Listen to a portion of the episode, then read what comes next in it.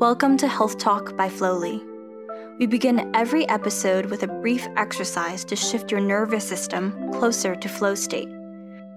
We do this so your nervous system can settle and you'll feel relaxed and ready to experience the interviews in each episode. Julian, who is the voice of our Flowly experiences, will take a few seconds to lead this exercise. Take a moment to adjust yourself into a comfortable position. Take a slow breath in through your nose, hold it for a few seconds, and slowly exhale through your nose as well. In your next breath, breathe in for a count of five. One, two, three, four, five. And now exhale for a count of five. One, two, three, four, five. Continue to take slow breaths in through your nose and out through your nose as well, counting in five and counting out five. We have you breathe in this pattern because it equals six breaths per minute, which is the average breathing rate at which people can best control their nervous system. In Flowly, we do individualized calibration to find the exact breathing rate healthiest for you because it varies from person to person. For today, We'll end this exercise with one more five count in one, two, three, four, five, and a five count out one, two, three, four, five. Let's begin today's health talk.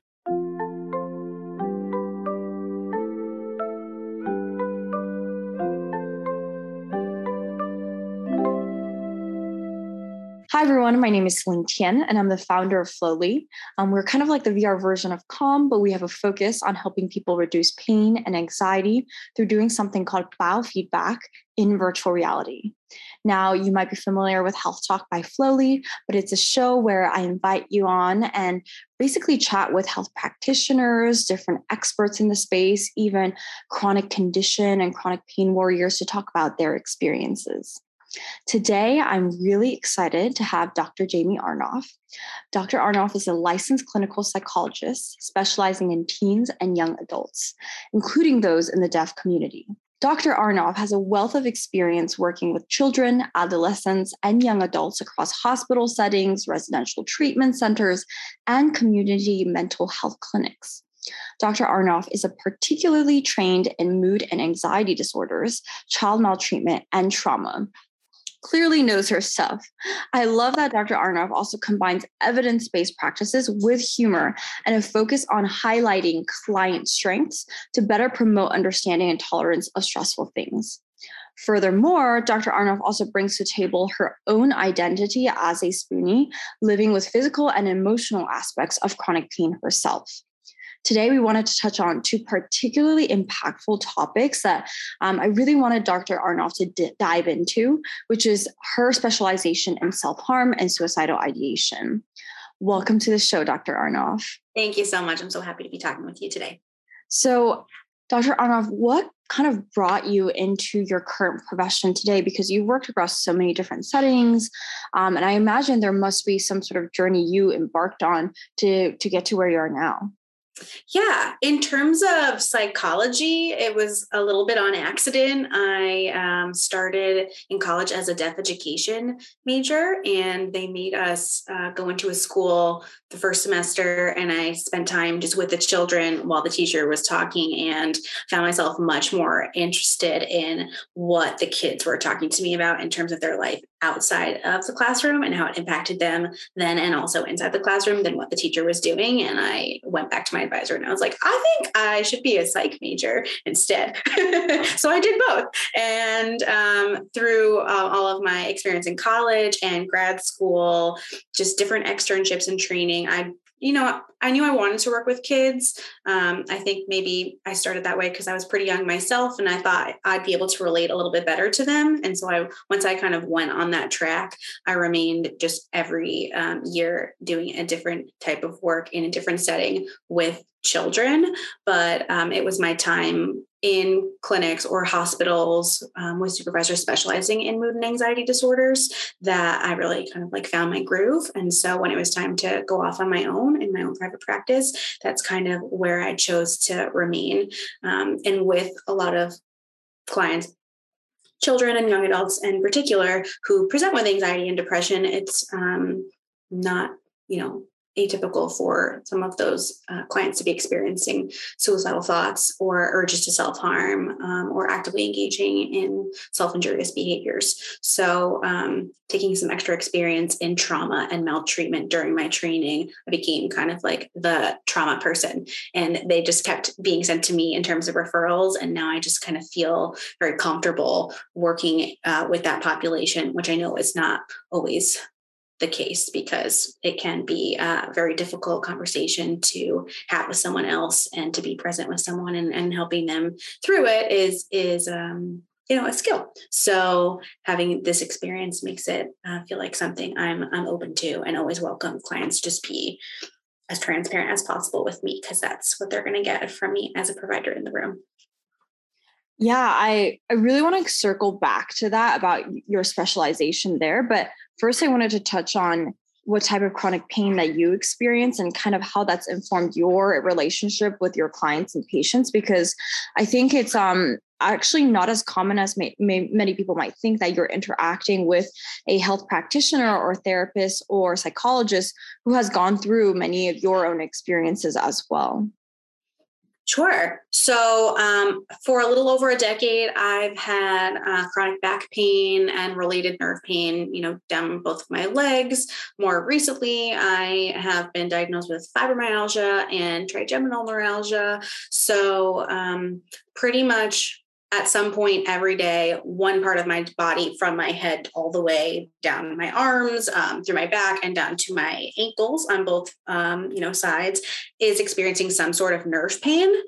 And um, I'm currently working with, you know, a functional medicine practitioner just to learn more about the potential autoimmunity that might also be existing in my body that can contribute to or is maintaining this inflammation that's existing in my body. And I think that um, on a very surface level, that impacts how I am in the room with my clients because I'm, I'm definitely a shifter. I'm always wiggling and moving around so that I don't get super stiff, or if I feel some nerve pain, um, I'll do you know, one of my physical therapy stretches while I'm listening to somebody. And it's nice that I'm usually working with a younger population because they're just as squiggly and it doesn't matter. So they almost feel like they have permission to be as squiggly as they want because it's not like I'm just sitting there like super stiff and in one position the whole hour. I'm moving around. There's things for both of us to be playing with sensory. Um, pillows and things to be fidgeting with. But on a deeper level, I think, um, you know, you can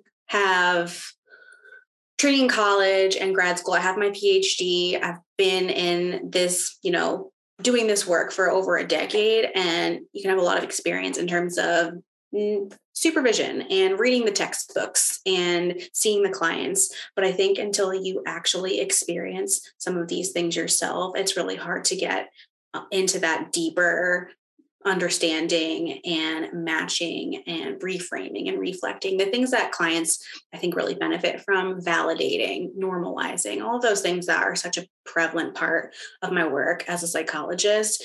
It wasn't until i really got into the nitty gritty of pain that i felt like I was more able to talk about the tough stuff with them because I could relate to them. And um, a lot of my clients know that I experience pain. They don't know the details about it or the diagnoses or things like that, but they're aware that that's something that, you know, I am going through. And so I, I wonder also if it helps them to open up because they know that um, you know there's already two people in the room that have gone through something a little bit similar because it can right. feel like such a lonely experience like why yeah. is this happening to me what did i do to bring this on but um, to know even in being in the room with me that they already have someone to share mm-hmm. the experience with um, on such a deeper level i think really helps yeah no yeah that's really interesting and I, am sure that that shifts um, your patients and clients' perspective to knowing that about you. Um, and, uh, you know, speaking of sort of lonely and isolating eh, experiences. I think this past year with um, the pandemic, it's been really tough on many people. I've personally seen it in folks close to me, some of the patients we work with, and I'm wondering from you know your experience, have you seen a rise in um, self harm or suicidal ideation during COVID, um, and kind of what kind of impact have you seen the pandemic um, make on the population you do work with? So I know statistically that has been found, like the prevalence of suicidal ideation and urges to self harm or self injurious behaviors has increased over the last year or two because I was already working with individuals who presented with those experiences. Um, it's not something I've seen a rise in. Honestly, a lot of my clients really leaned into remote working and remote learning and socialization from behind a screen it it helped them manage some of their stresses and allowed them to uh, better understand and develop their coping skills so that once they returned into the world they maybe were more equipped. However, at this point, now that things are opening up a little bit more, kids are going back to school, you know, young adults are going back to work in different capacities. Parents are having to deal with all of the changes. Now is when i'm seeing a little bit of an increase in clients that maybe had some things under control but now that they're having to readjust and I think also the uncertainty of it all makes it um, really confusing and really difficult to manage on a day to day basis. So it could be, you know, a really good day and then a really bad day. And that's, you know, on the bad days, sometimes when those urges will resurface and uh, those thoughts will kind of pop pop up into somebody's mind. So I think more now recently, now that they're having to re-enter the world and figure out how to be with other people Right. And, and I'm I'm imagining a lot of people listening, um, they might themselves struggle with this, or um, they might be a family member, caregiver, or a loved one um, of somebody who's struggling through this. And um, especially as you're seeing this rise, I'm wondering if you know you feel like there are any techniques or ways that um, folks can support the person struggling through this because I think oftentimes, as someone where I've been a caregiver for somebody um, with mental health challenges, it feels like you can't do anything to help, especially when it's so um, deeply impactful and severe, like um, thoughts of self harm, etc. So, in your experience, are there ways that you've navigated working with, you know, family members or caregivers in this aspect? Yeah, I get that question a lot. Um, to your point, uh, from family members, caregivers, I give presentations in schools um, for school staff, but also the kids on youth mental health and suicide prevention. And that question comes up so much. Like, how do I support a friend um, in school or outside of school, like via text message or through Snapchat or whatever is going on right now? And I think the first thing I always want to tell people is to that there's no right way and no like quick fix to do that. I think people are looking for the one thing to do or the right thing to say. And that's so much pressure on the helper, the person who wants to support their friend or their family member. And so to tell them that just simply letting that person know that they're worried about, that they see them, that they're there for them, that they care about them, and just like be there with them. You don't even have to talk sometimes. It's just having someone in the room, like maybe proximity, like shoulder to shoulder, you know, ask them how they're feeling about physical touch in that moment, but like put your arm around them, uh, acknowledge that they're having a hard time and that you're here to be an ear if you, if you know, if they want you to. Um, and also, I think if you know that someone is having um, concerning thoughts like safety concerns and it may be a crisis situation letting them know that while you were there for them to listen to them and you you really are that if it gets to be something that feels like a crisis or an emergency you are going to you know encourage them to also bring this information or what's going on to somebody else whether it be an adult another adult a provider 911 um, and that kids especially get really nervous about putting themselves in that situation because often kids will approach a really good friend and say listen i have been having these thoughts and feelings. I trust you but you can't tell anybody. And that's so much pressure for another friend. And so i always let them know that it's better to have a friend be mad at you for a short period of time and be safe than the alternative. And to lay that boundary at the start right. is very transparent and um, kind of allows for the person to be open knowing in a way that they're they're going to be safe. They're going to be safe sharing this with a person. They might have some support which is maybe what they wanted all along and like telling somebody else sometimes talking to a friend about it is kind of like practice. You know, I'm, I'm, feeling so overwhelmed by this thought or feeling, I can't keep it in anymore. It's obviously right. affecting me. Like when somebody is sharing information like that, they've probably been holding it in for a period of time and they've recognized it's too much. So this is finding a trusted person is kind of like their practice. And okay, let's see how this goes, right? Mm-hmm. Let's see what it's like to get it off of their chest, which I think is amazing. I'd rather them get it off their chest in one way or another, even if they don't immediately call someone like me, um, because then that person can maybe be a support to the sharer, right? Well, and, one, uh, oh, sorry, oh, doctor, oh, but I, what you're saying really sparked a question for me, which is, I, I imagine a lot of people listening to our podcast are parents, and um, I think there might be a tension between wanting to be there as like a supportive figure and confidant but also being there as an adult right to um, maybe bring this information to a a practitioner or someone more equipped to handle um, potential crises. Mm-hmm. And I'm wondering how you recommend a parent or a caregiver kind of navigate that tension of being there while needing to guide that person um, to an expert. Sure. Yeah, I would recommend that the parent hear the client out, like the kiddo out, um, because if the parent automatically quick preface it is overwhelming to have someone share this information with you. Like this is what i do and what i love to do and something i feel confident and competent in and it's still a lot. So for anybody hearing this for the first time or even um, the millionth time it's still a lot to take in and process. However if the client any age goes to someone else and starts sharing information like this and the person that they're sharing it with who's you know a close friend a family member someone that they trust that's why they've chosen them panics and is like oh my god this is too much. What's wrong with you? You need to go to a hospital. It's so unlikely that that person will ever easily and openly share that information again. And so to just like you can you don't even have to say anything. Just like nod your head lean in take deep breaths. Maybe they'll start modeling your breathing um, so that they'll become too. And then once they're done sharing the information let them know that it sounds like they're going through a really hard time.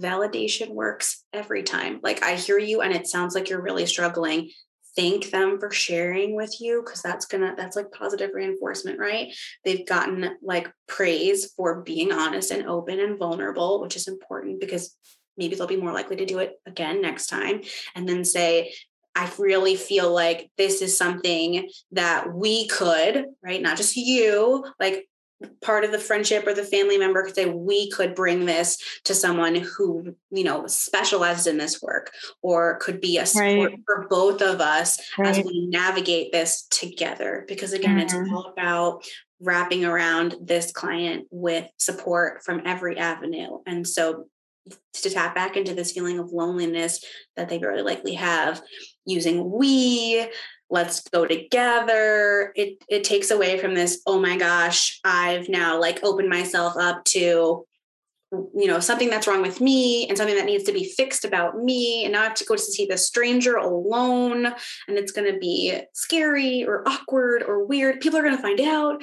So the fact that you know the person that they share it with is still being very calm not panicking. There's always i always have kids take their time in sharing sometimes because they've seen other people or have had their own personal experience of making um, you know a statement about wanting to hurt themselves and they've been sent to the emergency room like right away without an assessment um, it's never a great experience to you know be yeah. waiting in the emergency yeah. room and so they're terrified that even if they just like admit that they had a, a quick fleeting thought um, that wasn't a crisis it just was something that they happened to like pass on by yeah um, i love that point of the we the mm-hmm. togetherness of it because um, I remember one of our Flowly uh, members, they actually were struggling through this with one of their children. And I remember they actually got Flowly for both of them to do together as part of the recovery process. And I think that that togetherness, also the taking time for both parties to take care of their mental health was so incredibly important in their journey. Yeah. Anytime um, I provide a coping skill to a child. I make sure that the family, obviously with permission from the kiddo, because confidentiality is so important to them. They feel like, you know, they have to have their own space. Um, but they're always, almost always willing to allow the family member to come in. I share the coping skill, we practice it together, and then I encourage them to make it a game, like a family game. So, one thing that I do with kids a lot in terms of a form of distraction doesn't matter what they're feeling, if they're feeling depressed, if they're feeling anxious, um, if they're just like not feeling well physically, um, to play the ABC game is what I call it. So they pick a topic and they gather around with however many people are there and they alternate person by person through the letters of the alphabet thinking of something that belongs within that category. So, like animals would be like aardvark, bear, cat, and it usually takes enough time and enough thought that they're so focused on planning what their letter is going to be, what the um, what the category is, it often becomes silly. So there's laughter involved, and it's something that they can do like in the car on the way uh, home from school or on the way to um extracurricular activity or before mm. family dinner or um, before everybody gets ready for bed as something that um, the whole family is engaged in. So it's not a you know, homework or a coping skill. It's just a fun family thing that everybody's participating in so that the kiddo doesn't feel alone or weird or left out. And the family can also then support the client, you know, when they're struggling by being like, let's play a game. Let's like, let's just play the ABC game. And it's just, you know, kids respond much better to games than they do homework or skills. Yeah, that's uh, you answered one of the questions I was going to ask. Is you know some different techniques, and I think that's a really wonderful one because it also seems so low stakes yet effective. Um, like you said, in distracting that client. So that that's really helpful. Um, Absolutely one thing I was also going to ask you is, and I'm always curious because we work with so many, you know, doctors and health practitioners at Flowly that it is, I, as I'm increasingly learning as also the daughter of a doctor, is that it is a very high stakes um, job and you know every day can be quite stressful and very different. And i'm wondering for yourself especially as a spoonie kind of what is your daily routine? How do you manage you know your work and you know the burden that comes with it but also you know what you're experiencing yourself physically and emotionally. Um, it, are there tools and techniques rituals you have every day to kind of really um, work on your own mental health yeah. Um, so I always wake up 30 minutes before I need to get up because uh, I always snooze once and then I stretch. I spend like a solid amount of time in the morning before I actually get out of bed, like stretching my body and seeing what is going on, being mindful of like what aches, what hurts, a little nervous when certain things don't hurt. So I'm like, am I really safe? I don't know. Um, go on social media, just see what's going on. But I follow a lot of chronic illness uh, accounts, and they're usually like really funny memes that make me laugh and also make me feel super validated. so I'll do that and then get up, put weight on my body and then do it again, like see if I'm actually standing upright or if I've had a muscle spasm and I'm like tipped over a little bit. Um, you know, get ready, make my breakfast, take all my medications, start the heating pad routine. I have a wraparound heating pad that, you know, if I'm home and working, that's my exercise for the day is like going back and forth to the microwave to heat it up and then just like casually checking to make sure I haven't actually burned myself. Um, like because it's so hot, because it feels so good when it's hot. Um, and then yeah, I'll I'll go to work. Um, I stretch, I take breaks throughout work to stretch. Um, keep with the heating pack. I always have a doctor's appointment. So I'm going to the doctor's appointments. And then inevitably, something frustrating happens when I'm at the doctor's appointment. So I wait until I get into my car and then I text my husband and my best friend. We have a group chat and I vent extensively. I'm probably crying while this is happening because I think might as well just get it out. I know how icky it feels when you like hold that in and it impacts you. So let it out. I'm such a supporter of crying. There's like eight boxes of tissues in my office at any point in time, no matter where you're sitting, you can reach for a box of tissues. I think it's just like so important to um, you know let people know it's okay to cry. Um, I always, you know, I'm eating throughout the day, depending on what, you know, my nutritionist at the time is telling me may or may not help with my inflammation. But with my TN, I only chew on the left side of my face. Mm. So then um, that you know, my face feels uncomfortable afterward. I have to remind myself that I take such good care of my teeth, but it's never enough. I have to go to the, you know, mirror and make sure that there's nothing wrong. And then I floss and mouthwash just in case. um, then I uh, take 100 pictures of my dog. Tell him he is an angel baby and that he's amazing. He's been a good puppy nurse all day. Um, and then, uh, yeah, I do things like it, depending on how much time I have in between all the things that I do for work, I do a little bit of everything like throughout the week. So, you know, always on my toes, but I do sensory things. So I'll light candles or incense that smell really nice. Um, sometimes I'll use a lavender scented heat pad so that I get that scent as well. Um, I always have like a favorite YouTube, Netflix, Hulu channel, basically just like on my phone playing in the background throughout the day. It's almost always something I've seen a million times. So I'm not actually paying attention, but it's just like a comforting sound that I have behind me just like if i actually need a break i don't have to do anything or move i can just like readjust my attention and look at the screen um, but also i can like still hear what's going on so if it's funny yeah. i'll laugh um, depending on my mood you know i can i can set that up to be something specific i do a lot of writing so mm. i my write for our blog, for our website. I've been doing a pain series because I think it's just so important to be honest about what's going on. So hopefully I'm like supporting people while also just getting to vent about what's going on.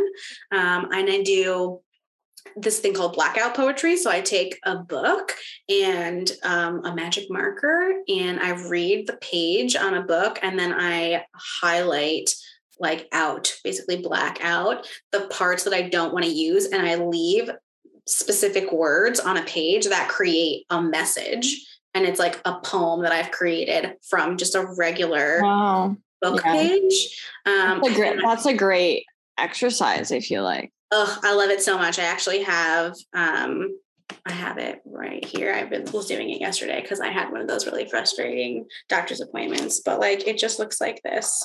It's just like um, see if I can find a page where I did it. Yeah, just like a regular book page where you just black out right parts of it and it can be super enlightening or super like dark and venti whatever i need. Yeah. i like need to let it out then i do that. Um, but yeah I'm, I'm, a big fan of the five senses so i do that with kids a lot too and in my presentations that i bring to schools we always like show an example of a, what i call a coping kit. But learning for yourself and for other people what you automatically go to to relax is so important and having those tangible things is so nice because sometimes going like internal and more cognitively with it is so difficult mm. when you're feeling really overwhelmed by like depressive thoughts or anxious thoughts or you're just in so much pain it's yeah. not easy it's not clear of like oh yeah here's my toolkit of skills let me just like reach for it you that's, need to just like literally reach for right. it right that's that's that's very akin to what we talk about at flowly which is we do a bottoms up approach. We're starting with your body first, um, because for so many of patients that we work with that have chronic pain or anxiety or um, really depressive thoughts, to start ta- uh, top down, which is kind of your mind first, is incredibly difficult, right? Because you're already struggling to work okay. through all this thinking and um, all this pain. And so, actually, starting with the body, with your senses, visually, auditorily, um, it can be so incredibly powerful in putting yourself into the right mindset to then um, deal with whatever that you're working on with your practitioner. Yes. So I have a huge drawer hidden in my office. Once kids know where it is, then they know where it is, but they don't find out until it's time. That's just filled with like an entire dollar store's worth of buckets. And they get to, they have to do an activity where they talk about the five senses and think of what ways these items tap into, you know, what might be soothing for them. But then they, bring it home. And I always encourage them to have it somewhere where they might feel stress. So for a lot of kids, um, in the car on the way to school, make a little baggie for their backpack, maybe in their locker, um, by their nightstand, maybe family tension. So you know, in the kitchen, near where the table is. But it's things like um, you know glow sticks and candles for light, but candles also, if they're scented, um, for smell, I have like little sachets that smell like lavender or vanilla or ocean breeze that they can like put in their drawers or in their backpack. Um, things that, like clappers that sound really yeah, loud and tools, yeah. yeah squishy yeah. things, soft socks, like soft eye masks.